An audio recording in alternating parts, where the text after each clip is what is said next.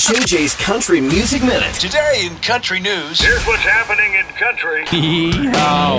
Zach Bryan is kind of a big deal. His show Sunday night at Intrust Bank Arena broke the attendance, merchandise sales, and food and beverage sales for a single show in the 13 year history of Intrust Bank Arena, previously held by Morgan Wallen and Metallica. And if you missed the show Sunday night, good news, he just announced a huge 2024 Quitting Time tour with stops in Oklahoma City, Kansas City, and Tulsa, featuring Jason Isbell, Sheryl Crow, and the Turnpike Troubadours as the openers. Friday the 13th in October, going to be a lucky day for you Riley Green fans. He's releasing his next studio album, Ain't My Last Rodeo, featuring his song Different Round Here with Luke Combs, as well as collaborations with Tim McGraw and Jelly Roll. Morgan Wallen reportedly opening a bar in downtown Nashville.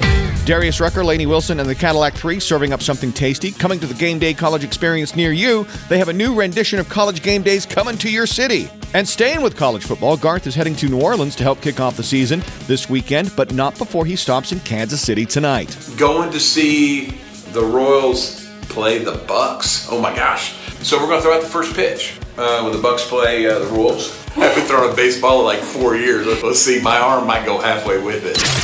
Keep the country on all day. More country music news at KFDI.com and the 101.3 KFDI app.